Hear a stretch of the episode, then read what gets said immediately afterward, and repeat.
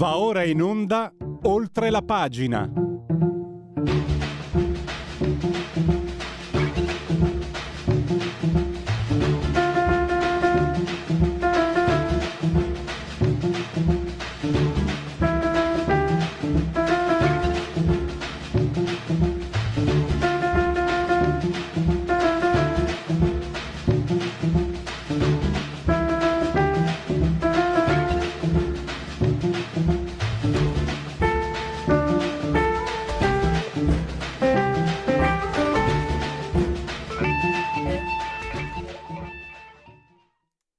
Linea va subito a Pierluigi Pellegrini.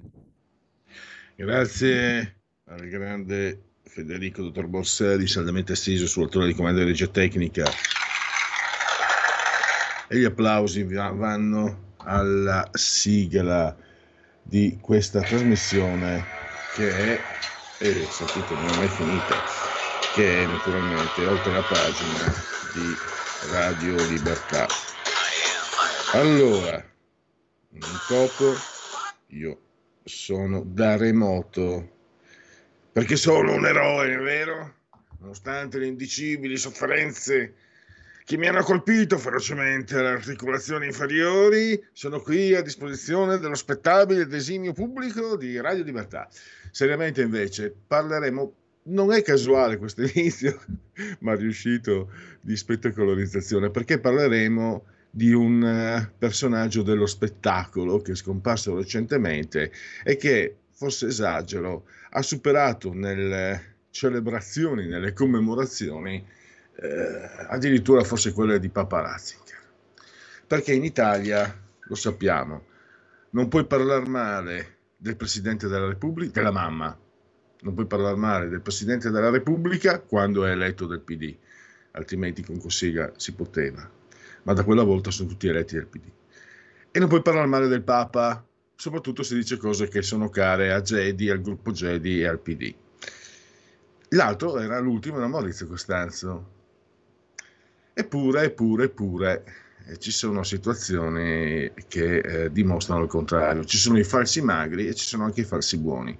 Avremo Davide Rondoni dopo le 11 per eh, parlare di quello che a lui è accaduto, poeta, scrittore, giornalista, una sua editoriale, credo fosse il 2009, lui aveva scritto 2006, 2009 in occasione della uh, laurea uh, ad honorem in giornalismo rilasciata dalla IUM di Milano a Maurizio Costanzo, lui scrisse un un articolo critico, disse si è sempre occupato di spettacolo, di ballerine, di calciatori, cioè, non, sembrato, non, sembrava un lavoro giornalistico quello di Maurizio Costanzo, bensì del mondo dello spettacolo, ma gliene incolse.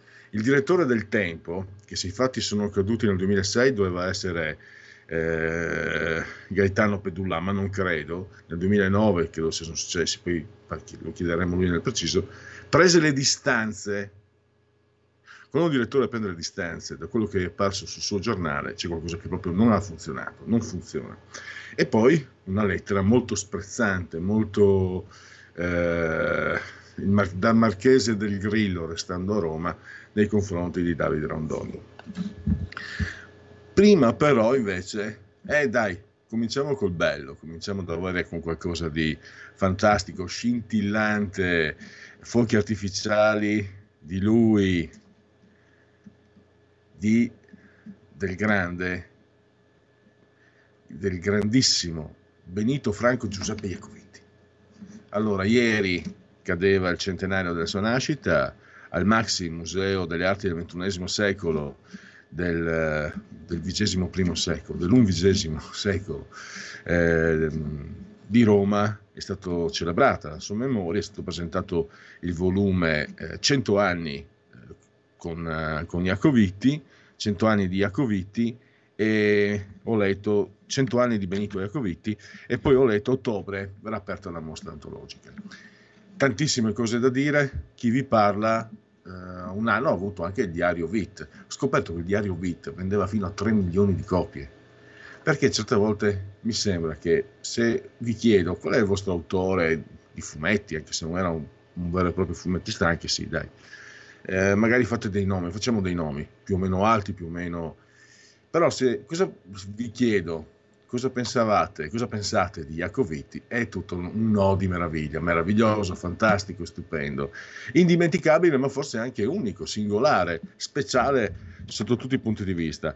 E chi più di Edgardo Colabelli, che è fondatore dello Iacoviti Club e della Casa Museo Benito Iacoviti, chi più di lui e che è curatore del libro 100 anni di Benito Iacoviti. Chi eh, meglio di lui può parlarci di questa figura meravigliosa, eh, incredibile, eh, di chi più di lui? Lo abbiamo, scusate, lo abbiamo in linea eh, al telefono. Allora, lo saluto, benvenuto e grazie ad Edgardo Colabelli. Benvenuto Edgardo. Buongiorno a te e a tutti i radioascoltatori.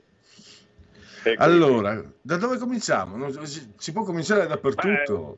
Ma, magari vista la vostra collocazione geografica, parliamo anche del rapporto che aveva Iacovitti con eh, Milano, perché lui è stato alfiere per un, oltre un decennio del, del giorno, che è un quotidiano diciamo, famoso nel, credo, nella vostra nella vostra città e nella vostra regione. Eh, grazie al contatto che ebbe all'epoca con eh, Enrico Mattei, fondatore dell'ENI e anche del quotidiano Il Giorno, ha, lietato generazioni di, di lettori con eh, il suo Giorno dei ragazzi, dove ha esordito Cocco Bill, che è il personaggio di maggiore successo di Iacovitti. Eh, grazie a, questo, a questa diciamo, partecipazione eh, la, praticamente la tiratura del giornale nel giorno in cui usciva il giorno dei ragazzi praticamente raddoppiava, quindi è stato il primo inserto eh, per giornali, poi è stato copiato da praticamente tutti i, i concorrenti del giorno e ognuno si è inventato qualcosa per allietare i propri lettori con allegati, supplementi, ancora oggi ci sono i supplementi vari che sono nei vari quotidiani che cercano di conquistare il maggior numero di lettori possibile. Quindi Jacoviti è stato l'antenesiano di, di, questo, di, questo, settore e in pratica con il suo contributo ha, ha fatto esplodere eh, il fumetto umoristico nel, nel periodo degli anni 50. Eh, ti ringrazio, comunque per fortuna noi siamo anche diffusione nazionale anche sul canale televisivo. Eh, perché per questa premessa? Perché credo che Iacoviti sia eh, trasversale, io oserei dire anche universale. E volevo chiederti, è, un, è, brutto, però io sono un affamato, sono un curioso di fumetti, non ci sono paragoni, non, non ha lasciato eredi, non c'è nessuno.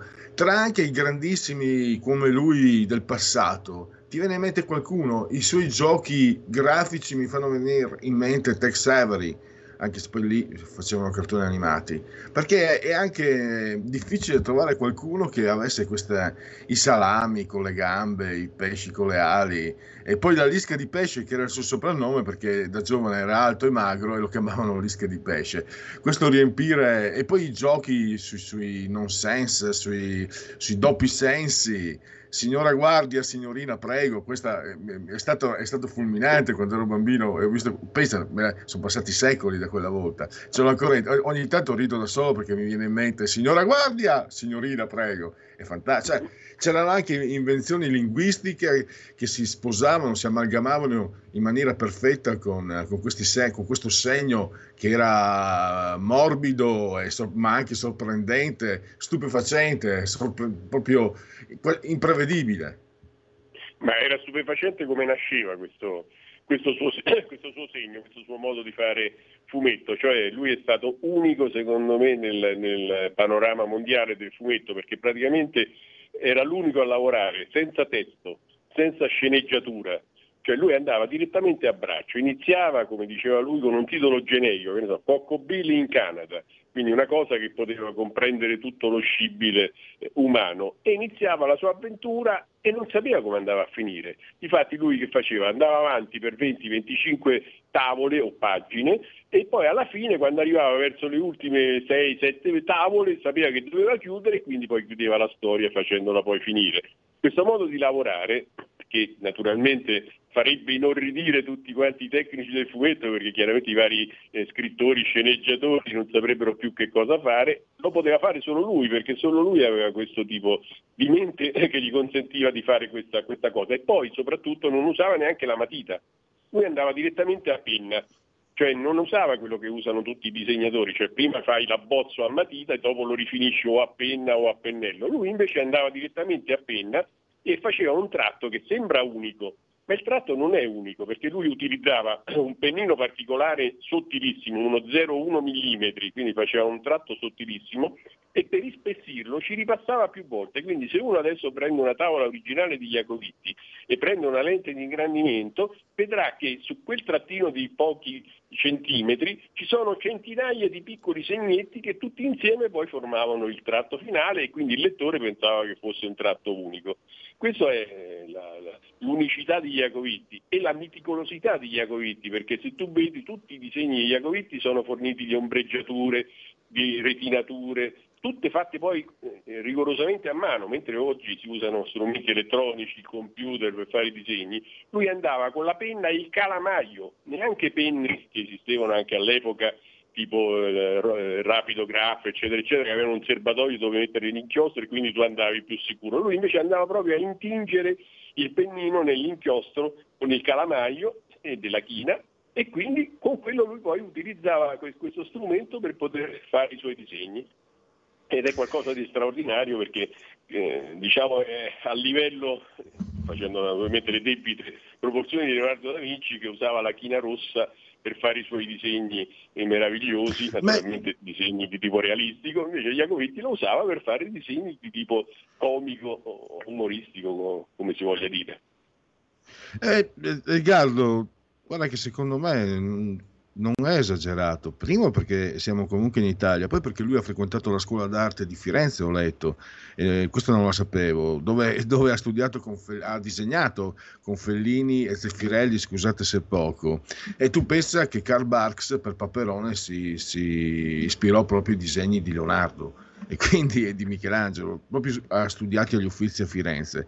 E quindi perché, cioè, io lo considero un gigante, tanto più che ehm, Edgardo, eh, Oreste del Buono, no? insieme a Alberto Sordi e Federico Fellini, eh, ha meglio descritto l'Italia del Novecento e Goffredo Foffi, che è un critico fa- fantastico, adesso l'ho perso un po' di vista, uno dei grandi sociologi e antropologi della società italiana del secondo dopoguerra. E, e sai, mi, mi, mi colpisce questo, perché adesso vedo che si tende un po' a tirarlo per la giacchetta eh, Iacoviti. Noi siamo schierati politicamente e ci potrebbe anche far piacere, ci fa piacere, ma non è così. Io non sarebbe onesto. Io mi ricordo le interviste. Allora, se io dicessi che era un anarchico, rischierei di essere fuorviante. Era libero, libero, libero. Lui sì, cioè aveva talmente tanta forza era talmente tanto bravo da essere libero, cioè dal, dal, volare tre metri più in alto di noi comuni mortali senza farcelo pesare, perché poi i suoi disegni invece ci hanno regalato, ci regalano ancora adesso sorrisi, stup- stupore. Guarda questo, io sto mandando, no, non so eh, se puoi guardare dalla tv, sto mandando un po' di, di, di, di immagini sue. Io purtroppo non Sono... neanche che andassi in televisione, quindi non ho non ho il tv acceso, mi spiace, non me l'hanno detto. No. Pensavo che fosse di il... avevo chiesto se era solo audio e quindi mi hanno detto sì, sì, è per radio, quindi pensavo che fosse no, solo radio. No, sì, No, dovevo dirtelo io, ma eh, sono giorni un po'. So, so, di solito lavoro in radio, eccetera, ma ho problemi. Sono un eroe che affronta eroicamente e stoicamente il dolore fisico e faccio il mio dovere comunque.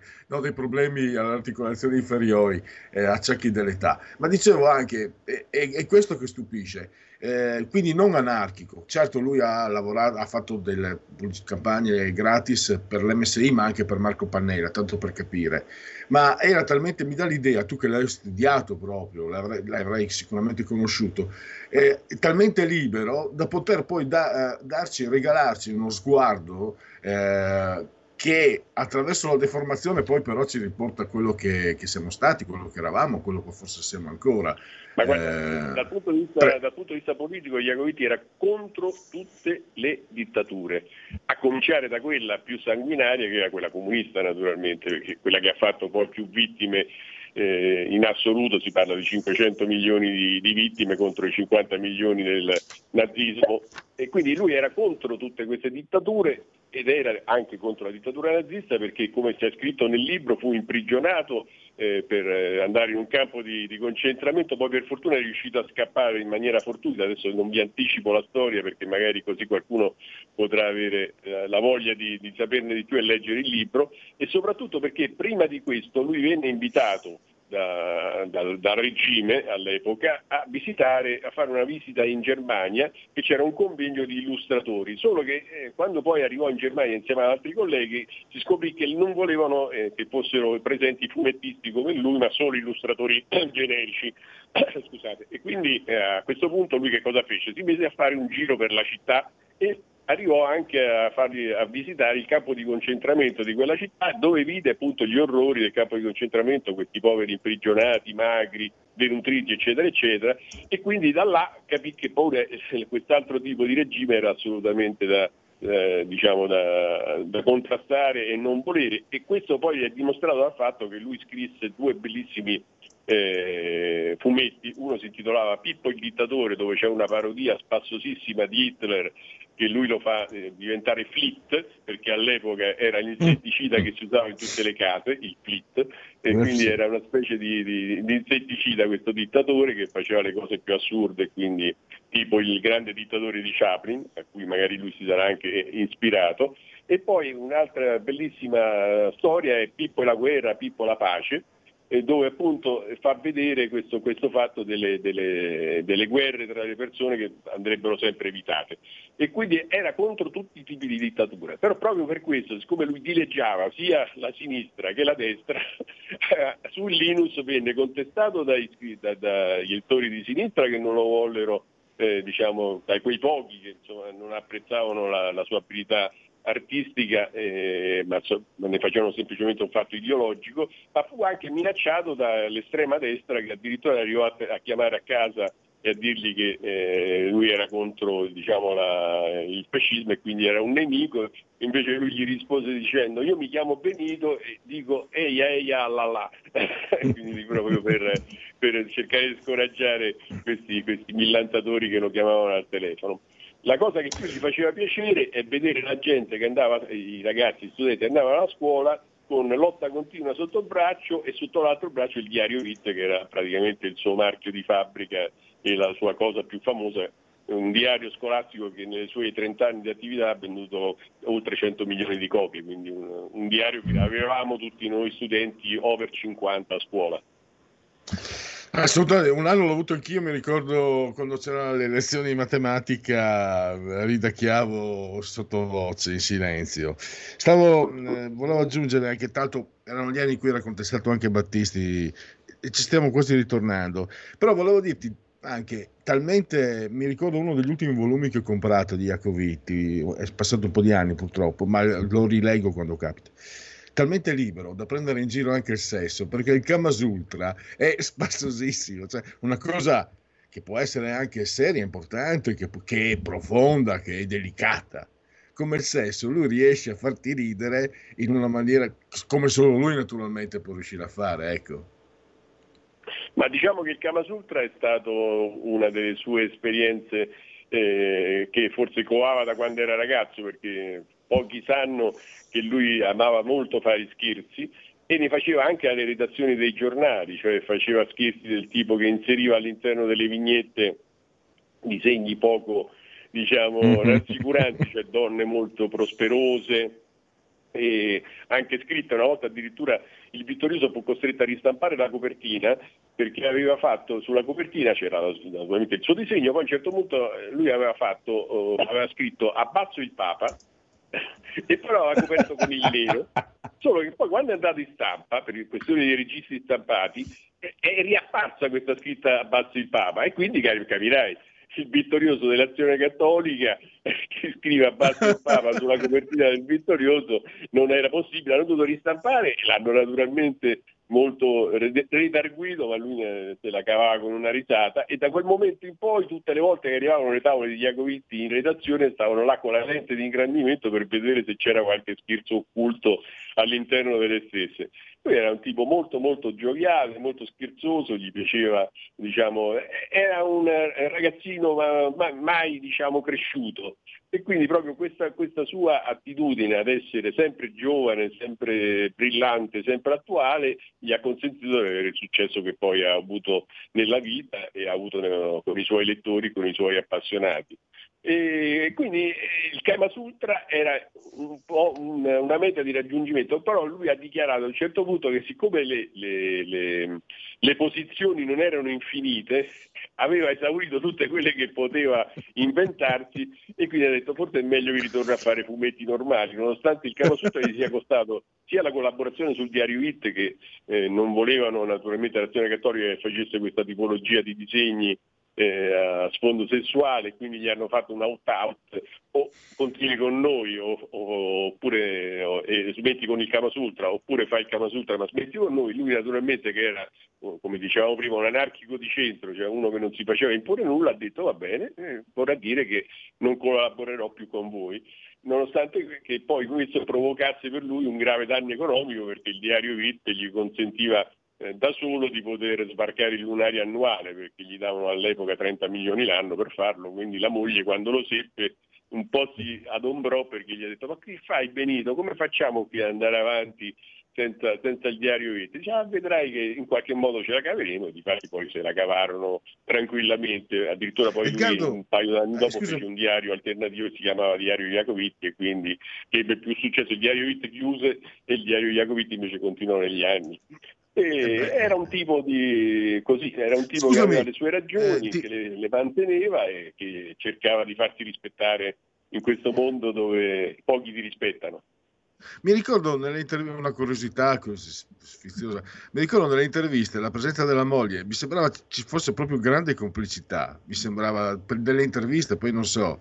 Eh, c'era... che la moglie, lo sai dopo quanto è morta la moglie dalla notizia della morte del marito? No. Dopo due ore. Eh. La figlia è andata a casa e gli ha detto guarda purtroppo papà non ce l'ha fatta perché lui ebbe un ictus, lo portarono prima in una clinica vicino casa perché lui per preoccuparsi del fatto che magari era lontano, poi per la moglie era difficoltoso arrivare eccetera eccetera, si fece ricoverare in un piccolo ospedale vicino a casa sua, però là evidentemente anche i medici non, eh, eh, non, non, seppero fronteggiare bene quest'ictus e ne ebbe un secondo, questa volta molto molto più grave, e quindi poi fu portato eh, in un ospedale più grande romano eh, e quindi stava ricoverato là, io pure lo sono andato a trovare nel reparto rianimazione dove non si poteva però accedere purtroppo e quindi eh, dopo tre giorni lui purtroppo non ce la fece e venne meno. E la figlia andava a casa e disse alla mamma guarda purtroppo papà non ce l'ha fatta e dice io adesso esco un attimo per fare le pratiche per eh, il funerale, queste cose qua, lei uscì, quando rientrò a casa la mamma la trovò distesa sul divano, morta per eh, un infarto, evidentemente il cuore non ha retto allo strazio. E quindi per, per, dirti in che tipo di simbiosi vivessero, loro stavano praticamente a contatto H24 perché lui lavorava a casa, viveva a casa e non lasciava quasi mai la moglie se non raramente quando aveva qualche impegno di lavoro quando uscivo con qualche amico, ma insomma cercava sempre di limitare le uscite e tutte le settimane gli portava un mazzo di fiori e tutti i giorni una rosa. Quindi questo ah. era il rapporto che aveva avuto con la moglie. Ma quindi Edgardo, eh, un grandissimo, eccezionale artista, ma anche un uomo speciale, unico, anche come, come, uomo, eh, come uomo semplice, non come artista incredibile. Anche una persona guarda, veramente era, era forse più grande, più grande come uomo che come artista, ti ho detto tutto tu pensa che lui per esempio ha fatto tantissima beneficenza, uno pensa che Iacovitti ha fatto 140 campagne pubblicitarie, ha lavorato per tutti i maggiori giornali italiani e riviste italiane, era stato un uomo ricco. Invece lui non era ricco perché a parte che al denaro non dava importanza, ma poi ha fatto tantissima beneficenza, lui aveva il parroco là di zona che lo veniva a trovare periodicamente perché c'erano dei ragazzi da aiutare per farli andare a scuola, sempre per cose naturalmente lecite, e lui ha aiutato tantissimi di questi ragazzi a una sola condizione, che non sapessero chi fosse il loro benefattore. Questo per evitare, dice, perché io non volevo che poi magari qualcuno mi venisse a trovare a casa e dire ah grazie, grazie, e lui queste cose non, non le apprezzava, quindi lo faceva nel completo anonimato E questo era Iacovitti, come per esempio era generosissimo, ha regalato migliaia di tavole di disegno a tutti i suoi appassionati. Chiunque lo andava a trovare a casa, anche solo per intervistarlo, non se ne andava via senza un disegno suo originale sotto il braccio. Purtroppo siamo arrivati alla, alla conclusione. Eh, tutto torna comunque, talmente libero da non voler essere nemmeno prigioniero dei soldi. Stu- mera- certo, bellissimo. Certo, eh, Ma c'è un aneddoto eh, molto carino che non so se c'è tempo, te lo vorrei raccontare. Eh, mi raccontava sì, Iacovitti che un giorno lo chiamò il direttore della Banca di Roma, perché lui era un cliente della Banca di Roma, ti parlo degli anni 80. E dice, senta Iacovitti, qui è arrivato un assegno ma è scoperto. E allora Iacovitti, col candore che lo contraddistingueva sempre, gli rispose, e, dice, e allora direttore come facciamo adesso? per dirti. Poi il direttore detto, vabbè non si preoccupi Iacovitti, le do un fido provvisorio, lo, lo, lo, paghiamo, poi naturalmente nel tempo lei rientrerà perché aveva naturalmente il giro delle ricompense che gli arrivavano da tutte le altre collaborazioni, ma per dirti, cioè, era candido come un ragazzo e poi non aveva neanche la gestione del conto corrente, quindi sa- lui faceva gli assegni ma neanche sapeva se erano coperti o meno, capisci? Questo è eh, pur- purtroppo devo chiudere, solo uh, uh, velocemente, dove reperire 100 anni di Benito Iacovitti, il volume commemorativo? Dove lo possiamo trovare?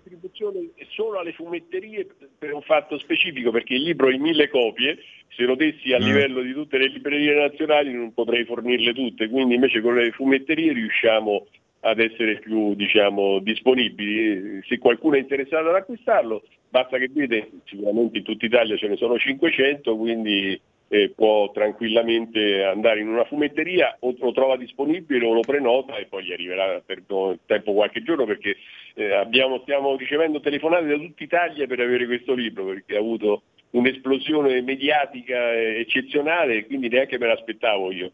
Eh, probabilmente le mille copie andranno esaurite ben presto, magari ne faremo una seconda edizione se tutto va bene. Eh, io invece ne ero assolutamente certo perché so quanto, guarda anche in giro, sì, quando capita, magari con, anche con qualcuno più giovane di me, con, nomini Iacoviti e vai sul sicuro. È come eh, Mina e Lucio Battisti quando mandiamo le canzoni in radio, vai sul sicuro. E non ho detto poco, Mina e Lucio Battisti e Iacoviti. Eh, grazie Iacoviti, a Edgardo Colabelli, grazie davvero e a risentirci magari a ottobre per la, perché ho letto appunto che ci sarà la mostra al Maxi. Probabilmente a dicembre. Eh, la, ah, la, mostra sarà dicem- da dicembre fino a febbraio, dovrebbe essere, però le date ancora non sono precise perché come tutte le mostre deve prima concludersi quella precedente e poi inizia la successiva, la devono preparare, siccome è un'antologica molto molto molto grande sarà una delle più belle mai fatte dedicate a Iacovitti, il giusto omaggio per i cent'anni di un grande artista. E invito tutti eh, coloro che sono appassionati o anche ammiratori ad andarla a visitare perché secondo me merita e si vede il lavoro che lui faceva su queste tavole che è davvero eccezionale. Grazie allora ancora una volta Edgardo Colabelli e grazie, grazie a risentirci allora magari a fine anno eh, aggiorniamo, ci aggiorniamo di nuovo. Grazie, e grazie ancora e buona giornata. E viva Iacovitti! E viva Iacovitti sempre! Radio Libertà, veniamo da una lunga storia e andiamo incontro al futuro con spirito libero per ascoltare tutti e per dare voce a tutti. Stai ascoltando Radio Libertà. La tua voce libera, senza filtri né censura. La tua radio.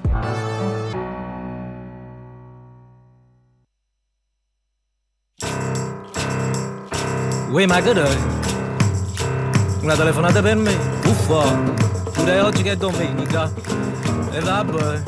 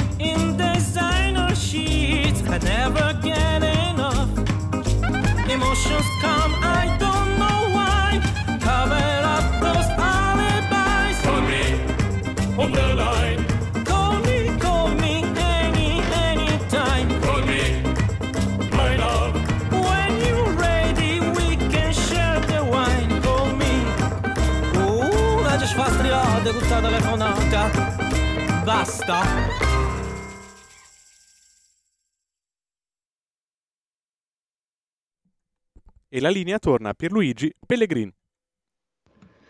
Eccoci di nuovo qui a Radio Libertà. E allora, c'è qualche problema con il prossimo ospite? Eventualmente, nel caso, spero che vada tutto bene perché l'ospite spiegava eh, quando ci siamo eh, accordati per l'intervista che avrebbe fatto il possibile che sarebbe stato comunque in, in viaggio, in spostamento tra taxi e treno. Quindi tra poco facciamo seguire la Lega e già che ci sono faccio anche i convenevoli formulaici per ricordarvi che siete in simultanea con Radio Libertà quando sono scoccate le 11.07 insieme al formidabile dottor Federico Borsari saldamente sulla tolla di comando in regia tecnica entrambi sospesi a 277 metri sopra il livello del mare. Temperature 22 gradi centigradi sopra lo zero interna, 13,3 invece quella esterna, 78% l'umidità, 997,9 millibar la pressione. L'abbraccio che rivolgo come sempre forte, forte, forte, forte, forte, forte, forte, indirizzato al signor Angelo Carmela Clotilde che esistono, ci sono e ci seguiscono pure. Ci seguono e ci seguiscono. Dal canale 252 del digitale televisivo terrestre. Naturalmente potete continuare, perché questa è una radiovisione, Radio Libertà è una radiovisione, chi segue una Radio Libertà ha oltre cent'anni, meditate gente, meditate. Potete continuare comunque a farvi cullare dall'agito suono digitale della Radio DAB oppure a seguirci ovunque voi siate, eh, grazie alle applicazioni iOS e Android, quindi con il tablet, mini tablet, iPad, mini iPad, iPhone, eh, smartphone, eh, Alexa, accendi Radio Libertà, passa parola, ve ne saremo riconoscenti. Eh, credo che in questi giorni ci sia qualche eh, problema con YouTube, non è un problema tecnico, è un problema di natura geopolitica, diciamo così, ma forse siamo, non vorrei sbagliarmi, ma se ci sono dei problemi sappiate che sono di natura temporanea e non tecnica. Poi, se, poi siamo sempre a disposizione su Twitch, il uh, social di ultima generazione, e la pagina, la meravigliosa pagina Facebook e l'ottimo abbondante sito radiolibertà.net. Se non c'è l'ospite, allora direi che poss- possiamo uh, partire con Segui la Lega. E Luigi, abbiamo l'ospite. Ah, fantastico, fantastico. Allora, do il benvenuto, lo ringrazio perché so anche che è molto impegnato e si sta spostando. Davide Rondoni, poeta, giornalista, saggista. Benvenuto Rondoni, grazie per essere qui con noi. Grazie, grazie, grazie. Allora, con lei Rondoni parliamo di quello che è accaduto qualche anno fa. Eh, la, diciamo, l'introduzione eh, mia è, ci sono i falsi magri, ma ci sono anche i falsi buoni. E in Italia alcune cose non si possono toccare. La mamma, il Papa, se dice cose che sono care a una certa parte politica, altrimenti non va bene. E il Presidente della Repubblica, se è eletto da una certa parte politica, è Maurizio Costanzo. È Maurizio Costanzo. Lei alcuni anni fa sulle pagine del Tempo eh, scrisse un articolo con, con, delle, con delle osservazioni, peraltro mi sembrano oggettive, in occasione dell'attribuzione della, della, laurea in giornalismo d'onorem da parte dello IUM di Milano. E spiegò insomma che uno che si occupa di nani, ballerine eccetera eccetera non è un'attività giornalistica ma più di spettacolo. Ma gliene incolse tra l'altro una cosa poi se lei vuol dircelo in pubblico chi è stato il direttore che ha preso le distanze, non ho tantissima esperienza con, la, con, i giornali, però so che se un direttore prende le distanze da quello che lui stesso ha pubblicato è proprio qualcosa che non succede, non deve succedere. E Maurizio Costanzo, molto spocchioso, molto eh, fu, diciamo, l'attaccò in una maniera che, che probabilmente ha rivelato quello che fondamentalmente era. Eppure la settimana scorsa abbiamo visto commemorazioni che forse neanche Papa Ratzinger ha avuto, e il che è tutto dire. Ho parlato troppo, lei la parola Davide. Guardi, tanto lo ringrazio del, dello spazio dato. No, ma l'episodio fu un episodio piccolo, nel senso io pubblicai sul tempo un articoletto dove mi sembrava che il Costanzo Show come modo di rappresentare la società, dove appunto al malato di tumore affianchi Platinetta, Platinetta affianchi il politico, al politico affianchi la ballerina, la ballerina affianchi il, magistrato anche importante, era un modo purpurì che non è vero giornalismo, è un'altra cosa. Quindi mi sembra che con la laurea d'onore in giornalismo Costanzo fosse un po' esagerato. Costanzo scrisse una lettera tra lo sprezzante e l'offensivo, eh, dove il punto vero è quello che diceva alla fine, lui citando Flaiano, ma rigirando una citazione di Flaiano, il quale diceva gli italiani saranno quelli che verranno fatti dalla televisione, Flaiano lo diceva in senso critico, cioè purtroppo l'Italia rischia di essere, questo diceva già Pasolini, omologata dalla televisione, ecco Costanzo commentava la frase di Flaiano dicendo gli italiani saranno fatti dalla televisione, meno male. Questa cosa mi sembrava terribile. Nel momento in cui una persona è scomparsa, quindi io spero che sia in cielo a cantare insieme agli angeli e, e pace l'anima sua, però questo coro di consenso a questo modo di rappresentare l'Italia, questa idea che l'Italia sia fatta dalla televisione, mi sembrava banale e almeno un uomo di cultura, io purtroppo sono, doveva dirlo. L'ho detto, l'ho ricordato, qualcuno si è arrabbiato lo stesso, però credo che il compito della cultura sia quello di essere scomoda. Cioè, mentre tutti applaudono, qualcuno dica, ma forse l'applauso all'anima di Costanzo, ovviamente sì, a tutto il lavoro che ha fatto no. Tra l'altro ho ricordato nel mio articoletto che Costanzo intervistava di Ciogelli sul Corriere della Sera facendo finta di non conoscerlo pur essendo scritto da P2 e non mi sembra un grande esempio di giornalismo neanche quello. Allora, poi se vogliamo parlare di Costanza che ha fatto le belle canzoni, di Costanza che ha fatto fare carriera al mio amico Sgarbi e a tanti altri in televisione, ha fatto anche un sacco di cose buone Costanza. Però questo, questo omaggio assoluto come se fosse morto il più grande dei giornalisti, conduttori televisivi, mi sembrava un po' esagerato. L'ho ricordato un piccolo episodio che mi ha riguardato, di nessun valore per la mia persona, ma oggettivo dal punto di vista dell'atteggiamento, mi ha fatto ricordare che forse per fortuna gli italiani non sono solo quello che vuole la televisione. Forse eh, Davide, so che tra pochissimo devo lasciarci, mi interessava anche l'uomo di potere, grande potere. Non ha nemici, solo Aldo Grasso, ma Aldo Grasso è uno che ha le spalle larghe probabilmente per permettere. Nemici, critici.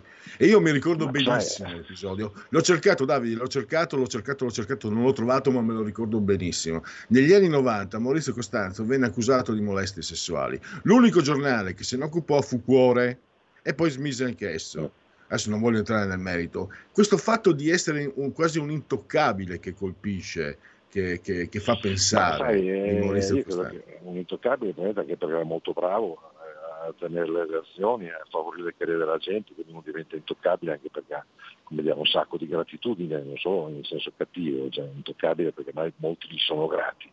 Poi è chiaro che la società dello spettacolo, come diceva Guide Borgia negli anni 60, è il braccio armato del potere, questo bisogna saperlo.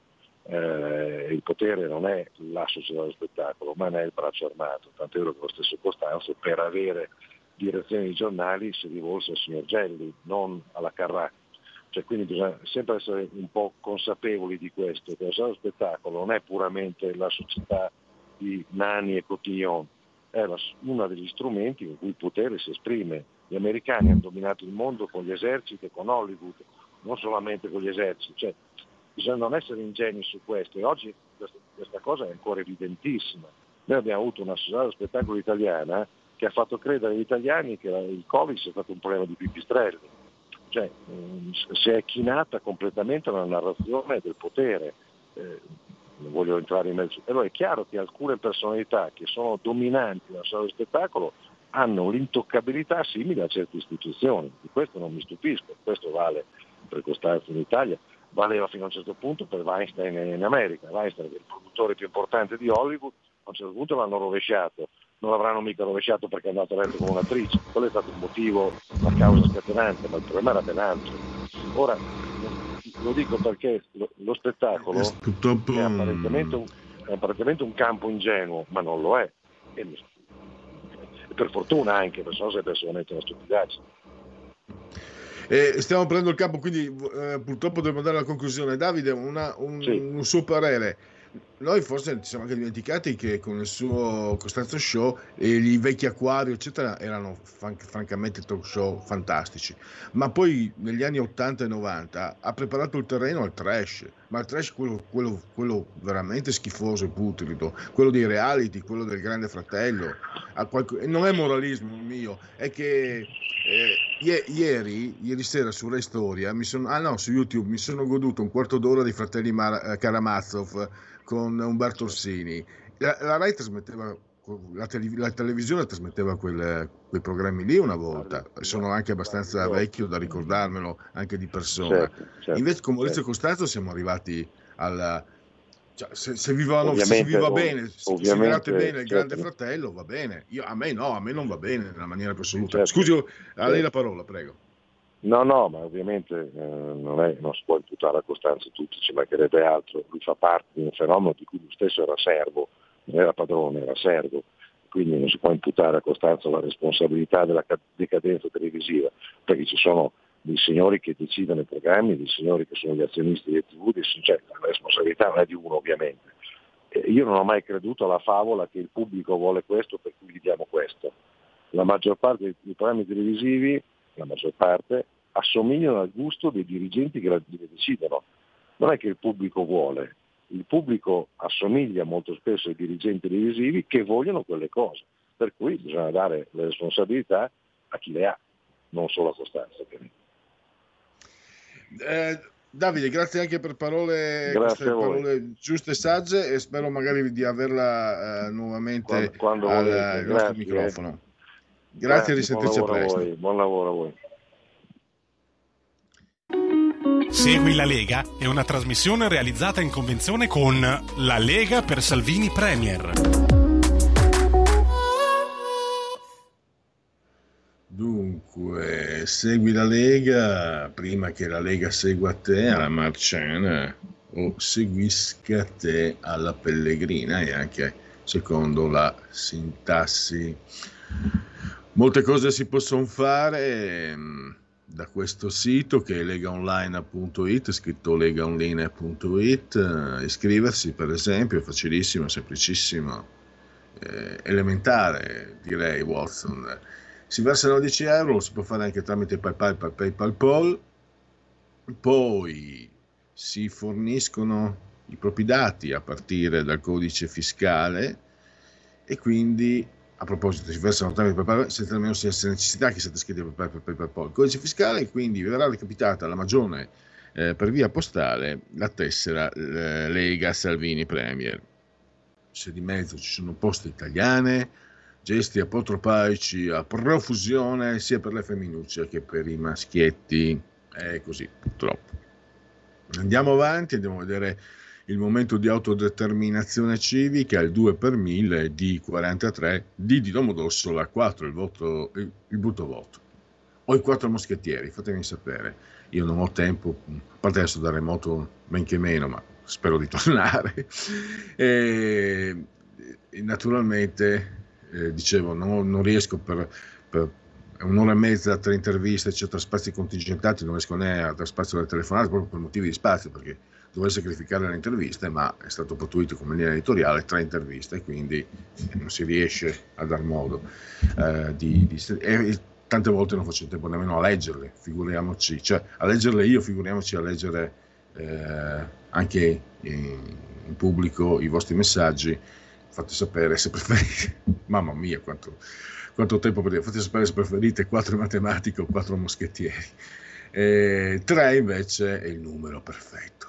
E adesso andiamo a vedere le apparizioni, gli appuntamenti radio-televisivi con loro, i protagonisti della Lega, gli esponenti politici del movimento di Matteo Salvini. Andiamo a vedere. Allora, aspetta, scusa un attimo perché qua eh, si vede, vedo poco. Allora, abbiamo eh, oggi pomeriggio alle 14.10 l'europarlamentare Annalisa Tardino, All News, TGCOM 24. Poi sempre oggi pomeriggio, ma alle 17.15, siamo su Sky TG24 Economia con il sottosegretario alle imprese Made in Italy Massimo Bitonci. E questa sera invece l'europarlamentare Isabella Tovaglieri sarà ospite a Stasera Italia su Rete 4 alle ore 20 e 30. Andiamo a sorvolare il weekend. Eh, no, c'è qualcosa che non mi... Ah, no, no, scusate. Eh, Simonetta Mattone era già, già trascorsa, era su Rai News alle 10 però, di, quindi eh, un'ora e mezzo fa circa, poco meno di un'ora. De, sabato eh, la senatrice Elena Murelli a Canale 5, Super Partes in una ora mattutina all'alba, quasi antelucana, alle 10.15. E direi che per... Eh, per uh, Segui la Lega sa suffi. Segui la Lega è una trasmissione realizzata in convenzione con La Lega per Salvini Premier. Ah, caspiterina, mi sono dimenticato di farmi dire il, il nome del direttore. Eh perché un direttore non può dissociarsi da quello che ha pubblicato sul giornale, come evirarsi per far dispetto alla moglie o non, per non dir di pe, come spararsi lì.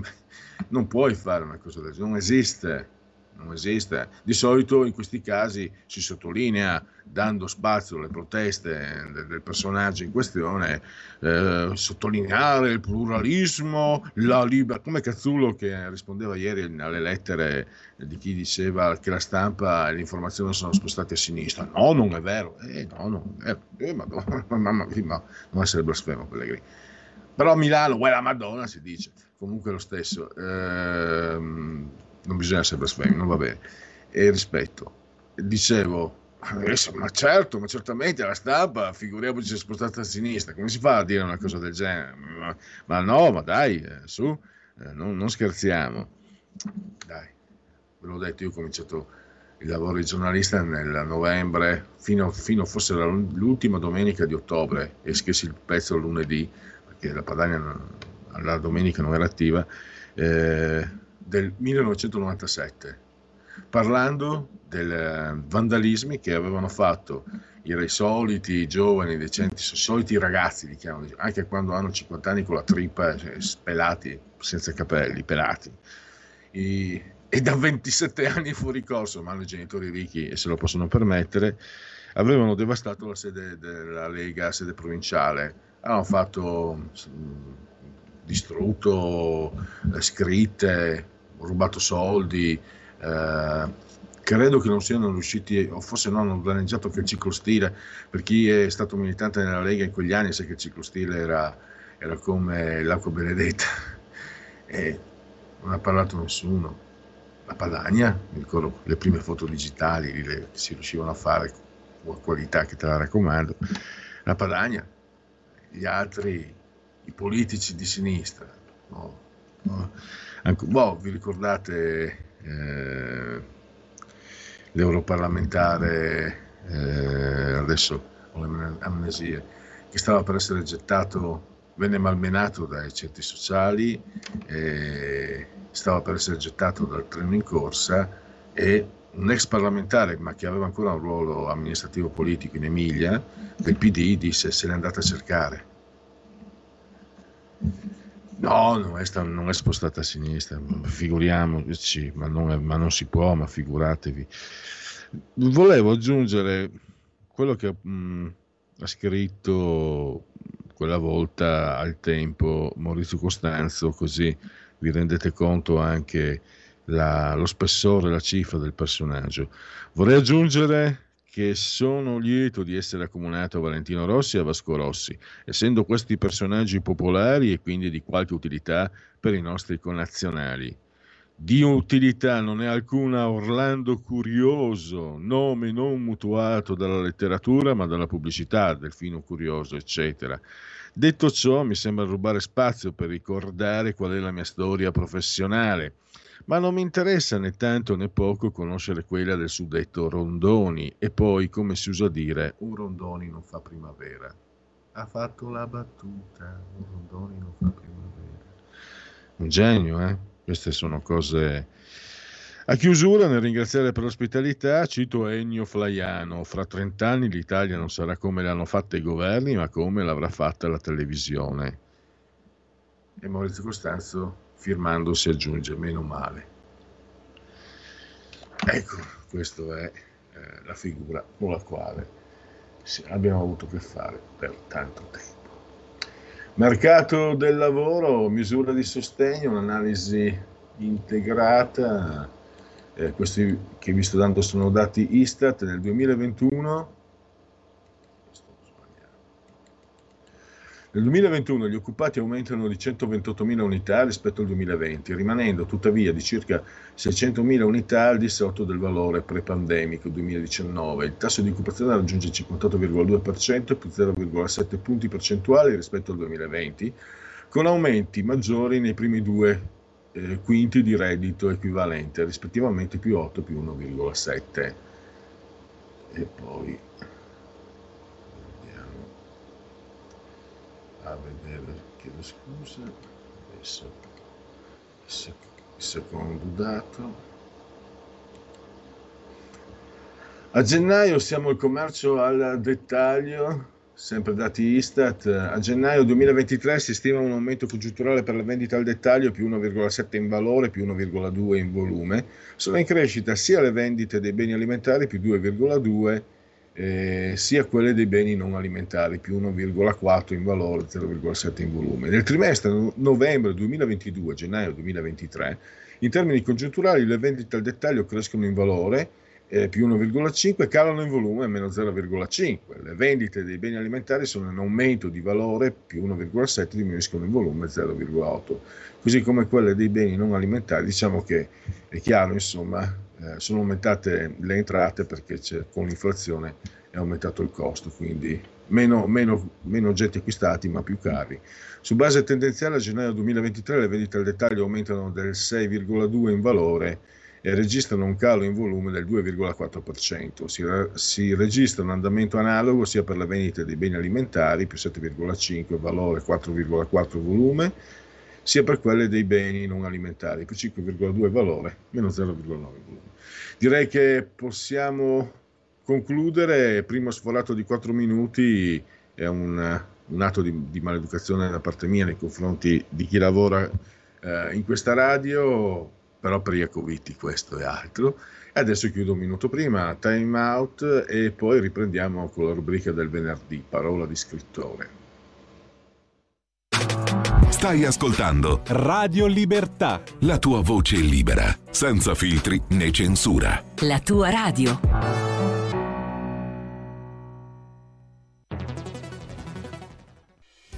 Quotidiano di Sicilia, il quotidiano d'Italia, l'informazione che ribalta i luoghi comuni, una vera visione dei fatti, l'Italia vista da sud.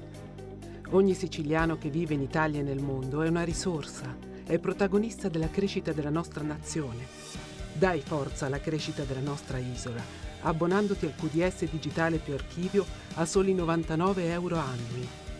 Quotidiano di Sicilia, il quotidiano d'Italia una scelta di valore.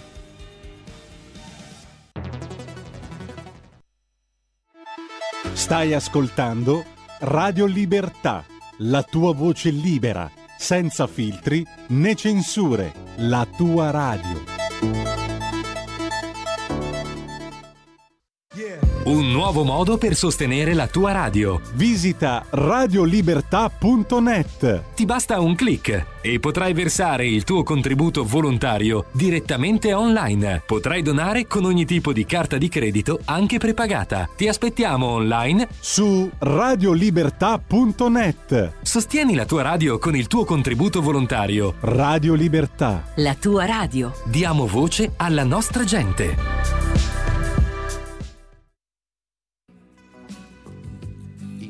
Piano.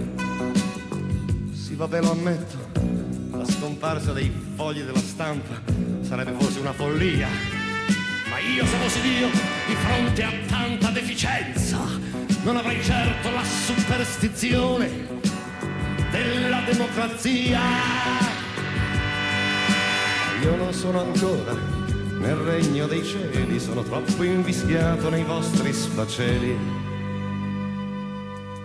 Io, se fossi Dio, naturalmente io chiuderei la bocca a tanta gente. Nel regno dei cieli non vorrei ministri, né gente di partito tra le palle, perché la politica è schifosa e fa male alla pelle. E tutti quelli che fanno questo gioco, che poi è un gioco di forza ributtante e contagioso come la lepre e il tifo. E tutti quelli che fanno questo gioco hanno certe facce che a vederli fanno schifo, che siano untuosi democristiani o grigi compagni del PC. Sono nati proprio brutti, o perlomeno tutti finiscono così. Io, se fossi Dio, dall'alto del mio trono, vedrei che la politica è un mestiere come un altro. E vorrei dire, mi pare a Platone, che il politico è sempre meno filosofo, è sempre più coglione. È un uomo tutto tondo che senza mai guardarci dentro scivola sul mondo, che scivola sulle parole anche quando non sembra o non lo vuole. Compagno radicale la parola compagno, non so chi te l'ha data, ma in fondo ti sta bene, tanto ormai è squalificata, compagno radicale, cavalcatore di ogni tigre, uomo furbino, ti muovi proprio bene in questo gran casino, e mentre da una parte si spara un po' a casaccio, e dall'altra si riempiono le galere di gente che non c'entra un cazzo compagno radicale, tu occupati pure di diritti civili e di idiozia che fa democrazia e preparaci pure un altro referendum, questa volta per sapere dov'è che i cani devono pisciare. Compagni socialisti, ma sì anche voi insinuanti astuti e tondi, compagni socialisti le vostre spensierate alleanze di destra, di sinistra, di centro, con i vostri uomini aggiornati, nuovi di fuori e vecchi di dentro, compagni socialisti, fate via avanti, che questo è l'anno del garofano rosso e dei soli nascenti, fatevi avanti col mito del progresso e con la vostra schifosa ambiguità. Ringraziate la dilagante imbecillità. Ma io non sono ancora nel regno dei cieli, sono troppo invischiato nei vostri sfaceli. Io se fossi Dio non avrei proprio più pazienza, inventerei di nuovo una morale e farei suonare le trombe per il giudizio universale. Direte perché così parziale il mio personalissimo giudizio universale, perché non suonano le mie trombe per gli attentati, i rapimenti, i giovani drogati e per le bombe. Perché non è comparsa ancora l'altra faccia della medaglia. Io come Dio non è che non ne ho voglia. Io come Dio non dico certo che siano ingiudicabili, o addirittura come dice chi ha paura, gli innominabili. Ma come uomo, come sono e fui, ho parlato di noi, comuni mortali.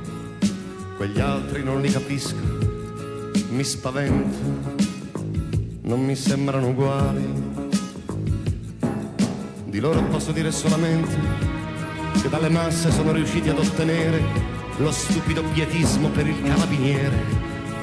Di loro posso dire solamente che mi hanno tolto il gusto di essere incazzato personalmente. Io come uomo posso dire solo ciò che sento, cioè solo l'immagine del grande smarrimento. Però se fossi Dio sarei anche invulnerabile perfetto. Allora non avrei paura affatto, così potrei gridare, griderei senza ritegno che è una porcheria, che i brigatisti militanti siano arrivati dritti alla pazzia. Ecco la differenza che c'è tra noi e gli innominabili. Di noi posso parlare perché so chi siamo. E forse facciamo più schifo che spavento. Di fronte al terrorismo a chi si uccide c'è solo lo sgomento. Ma io, se fossi Dio, non mi farei fregare da questo sgomento e nei confronti dei politici sarei severo come all'inizio, perché a Dio i martiri non gli hanno fatto mai cambiar giudizio. E se al mio Dio, che ancora si accalora, gli fa rabbia chi spara, gli fa anche rabbia il fatto che un politicante qualunque, se gli ha sparato un brigatista, diventa l'unico statista. Io, se fossi Dio, quel Dio di cui ho bisogno come di un miraggio, ci avrei ancora il coraggio di continuare a dire che Aldo Moro, insieme a tutta la democrazia cristiana, è il responsabile maggiore di 30 anni di cancrena italiana. Se fossi Dio, un Dio incosciente, enormemente saggio, ci avrei anche il coraggio di andare dritto in galera. Ma vorrei dire che Aldo Moro resta ancora quella faccia che era.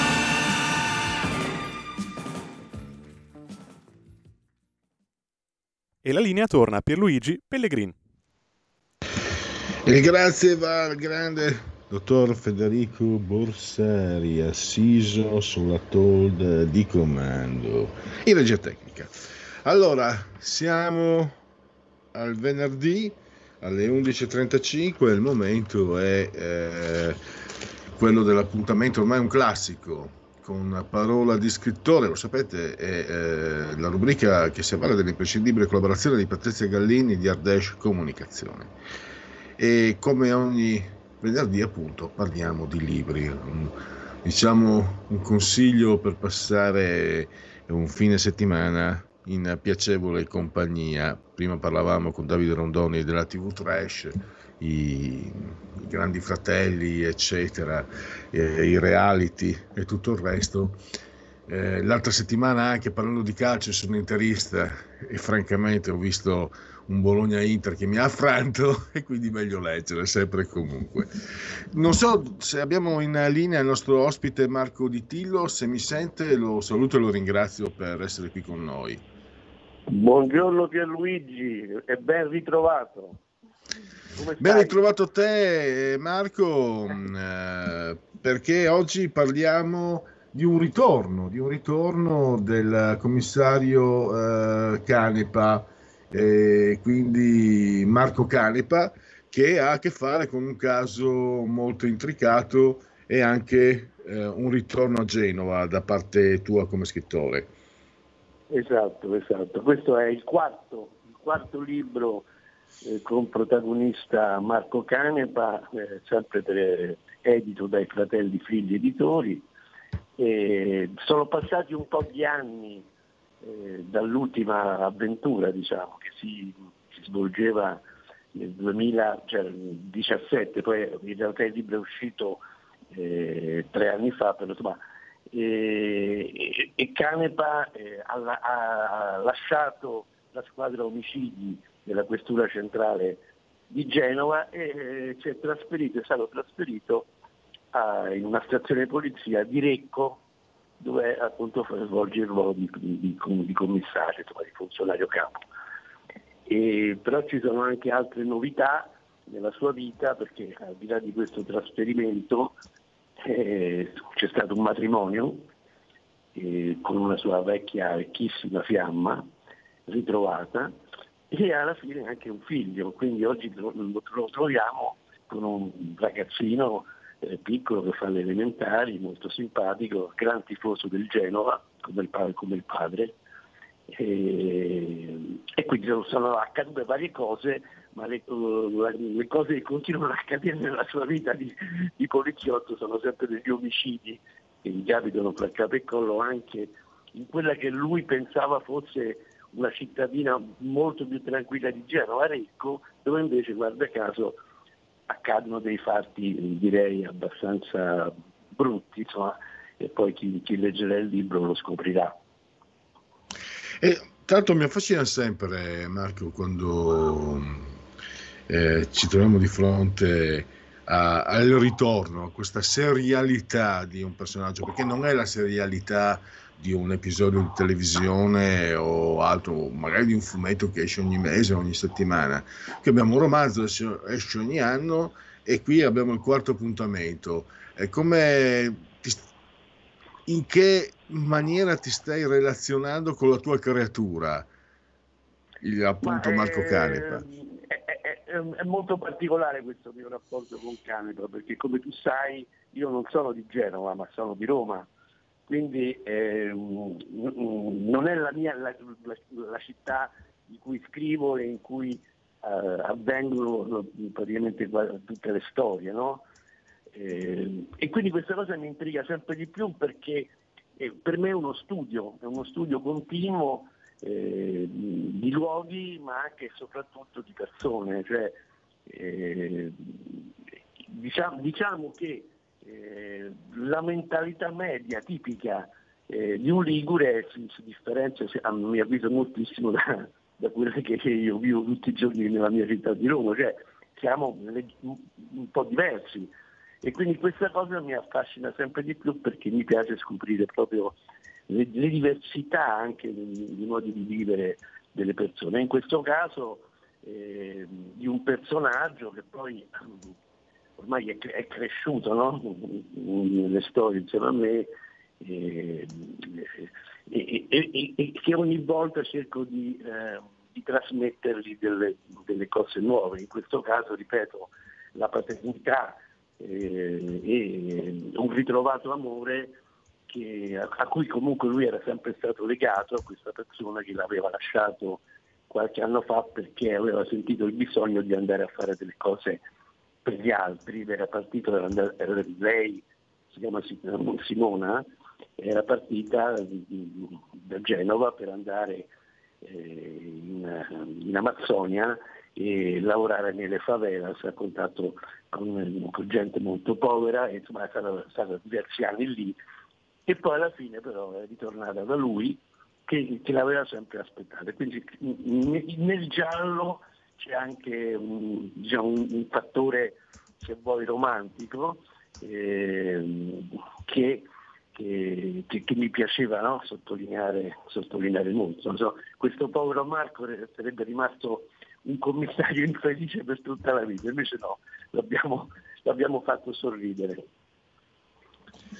E il rapporto con, eh, con i lettori come, come, si sviluppa, come si articola? Ma allora, intanto io il libro questo lo presento alla Feltrinelli di Genova il eh, sabato 31 marzo alle 18, quindi per chi ci sente eh, dalla Liguria a Genova, siamo qui, si vuole fare una passeggiata, sarò lì, eh, presentato da Armando Damaro che, è un altro scrittore della Frilli e che mi ha già presentato altre volte e il rapporto con, con, gli, con, con, i lettori è buono, molti mi scrivono, vanno sul mio sito, vedono la mia mail, mi scrivono consigli, suggerimenti e mi fa sempre molto piacere eh, che mi dicono le cose che pensano dei miei libri, anche perché eh, per esempio l'ultimo libro che tra l'altro eh, in cui tu mi hai intervistato, quello, ehm, parlo sempre di Canepa, eh, eh, mi pare sì. che era come lupi nella neve.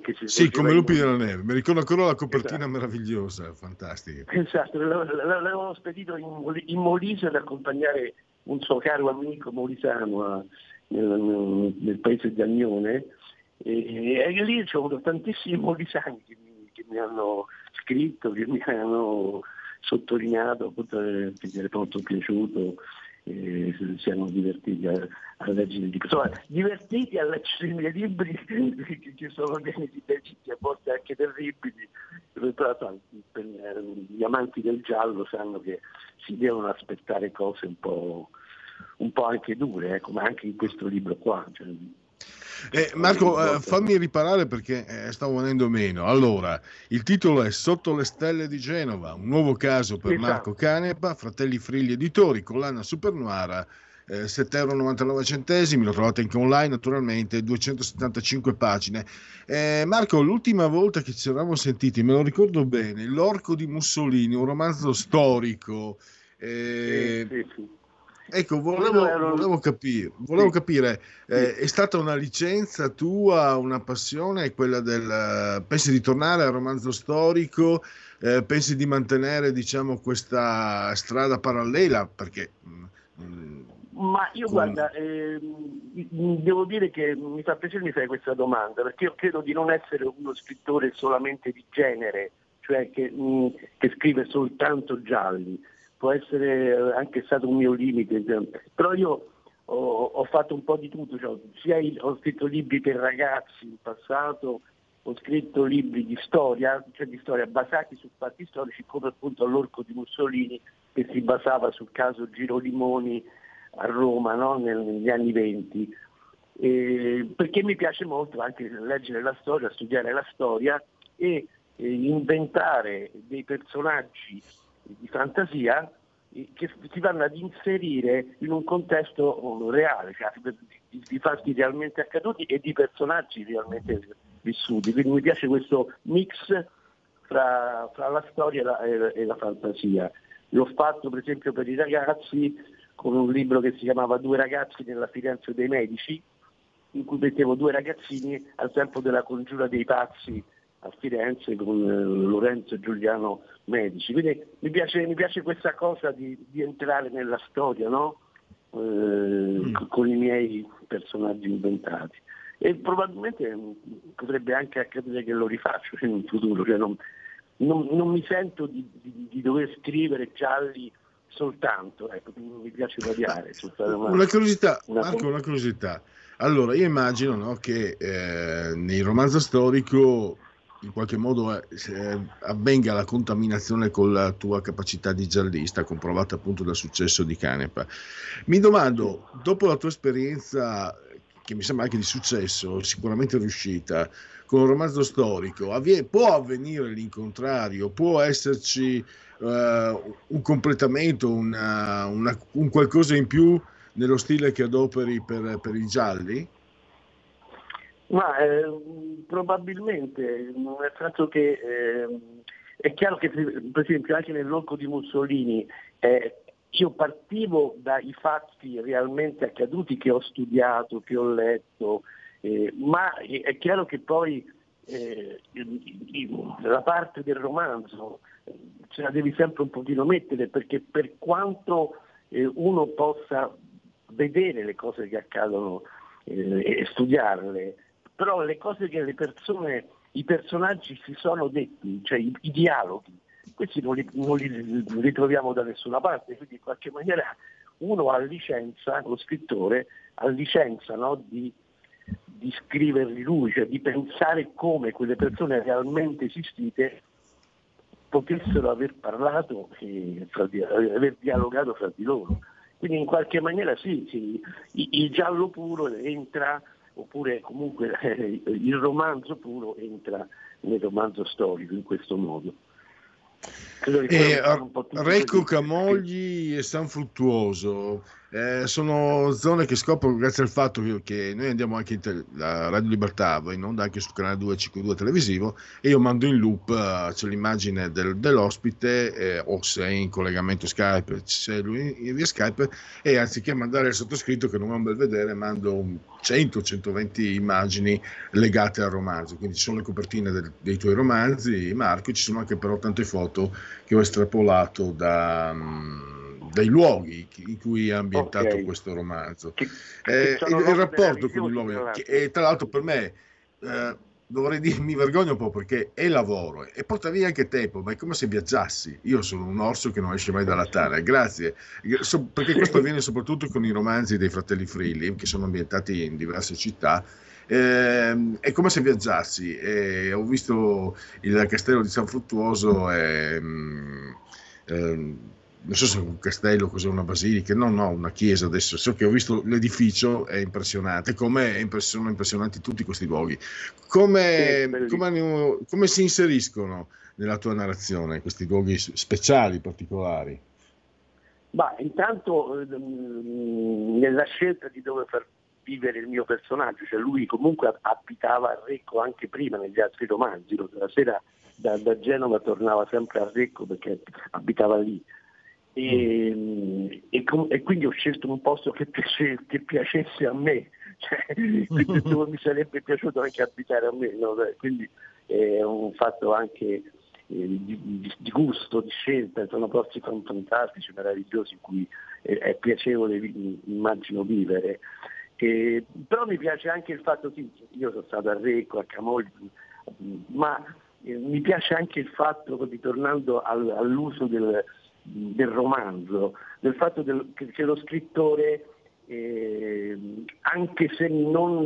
Cioè, è famoso il caso di Emilio Salgari, no? che non si era mai mosso dalla sua città di Torino e, e aveva scritto tutta la vita libri sull'India, no? sulla Malesia, eh, ma moltissimi scrittori viaggiano con, la fantasia e poi cre- si creano anche delle, delle, delle immagini di luoghi che magari non, non sono così nella realtà. Capito che voglio dire? Cioè, io per esempio, e lo, lo dico nelle ultime pagine del libro, mi scuso con alcuni eh, cittadini di Recco e di Camolli perché ho messo nel, nel romanzo di- de- delle cose, dei luoghi che magari non esistono in, in quelle cittadine, capito? Quindi cioè, uno prende anche, c'è anche la dice uno scrittore alla licenza di, di- non di uccidere in questo caso, anche se poi qualcuno nel romanzo viene ucciso, ma ha la licenza di inventare anche, anche luoghi che magari sono solo di pura fantasia.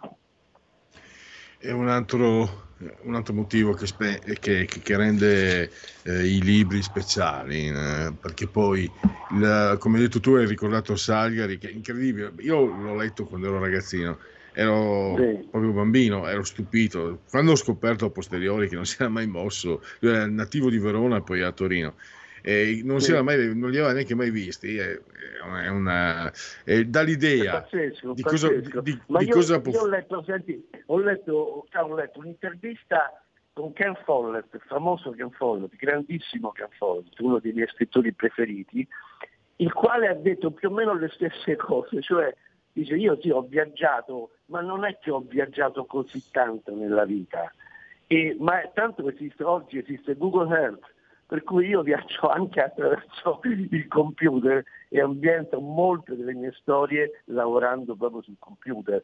Salgari non aveva neanche il computer, cioè non esisteva, per cui ancora di più faceva uno sforzo di fantasia, inventava luoghi che magari non esistevano affatto. E, diciamo che, che è anche divertente, no? Cioè, anche divertente eh, usare eh, dei, dei posti in cui magari sei stato poco o non ci sei stato per niente eh, e, e immaginarteli come piacciono a te. Ecco, questo penso che vale, vale un po' per tutti gli scrittori.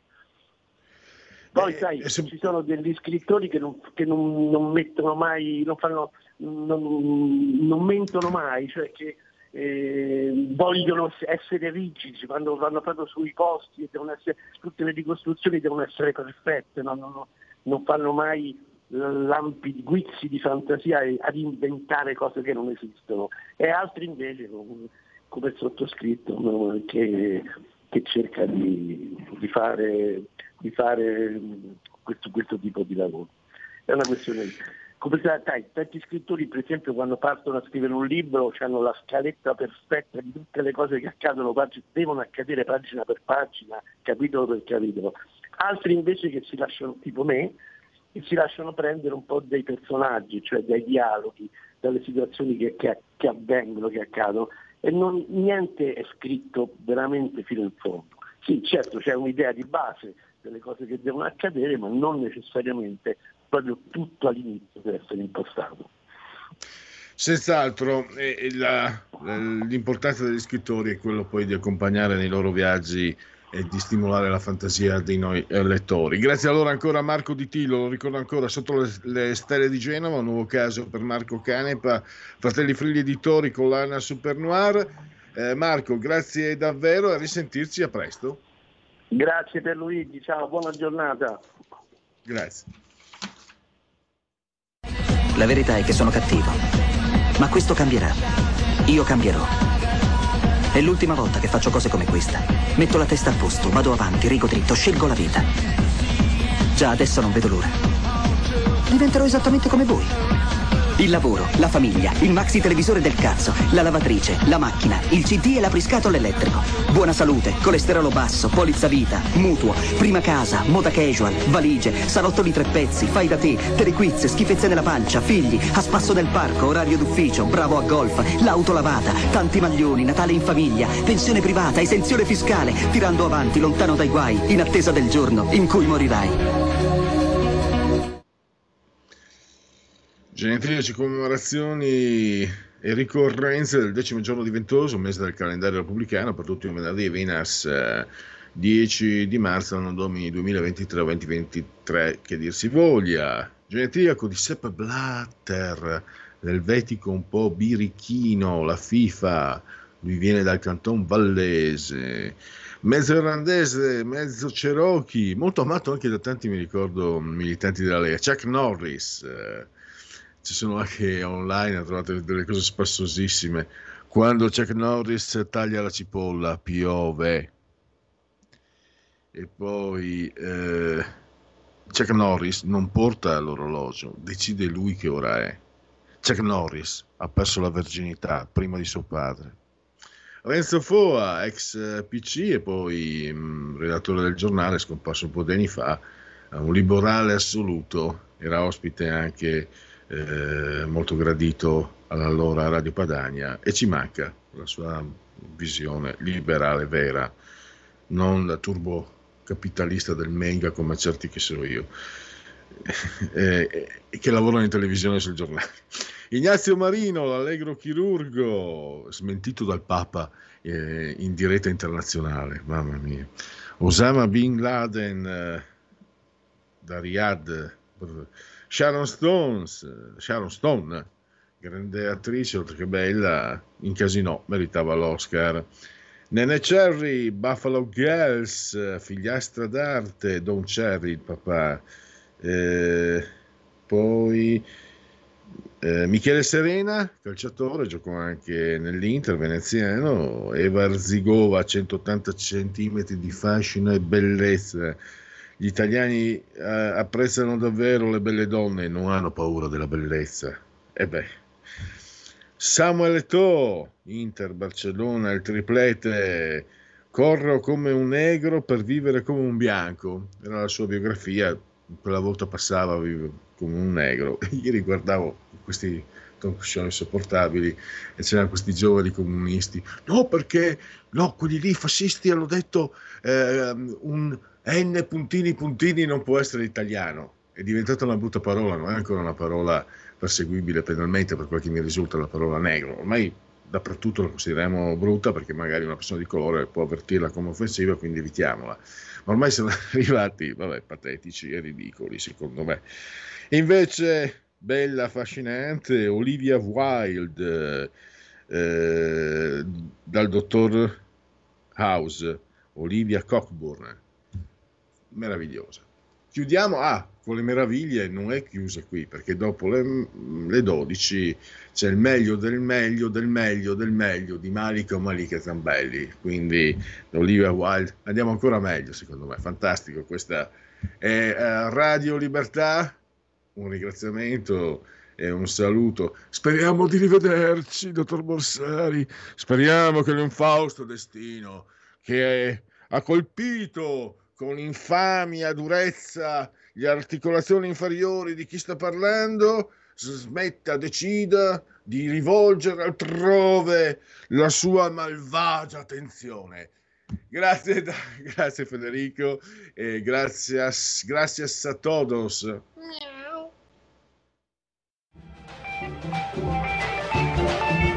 Avete ascoltato oltre la pagina.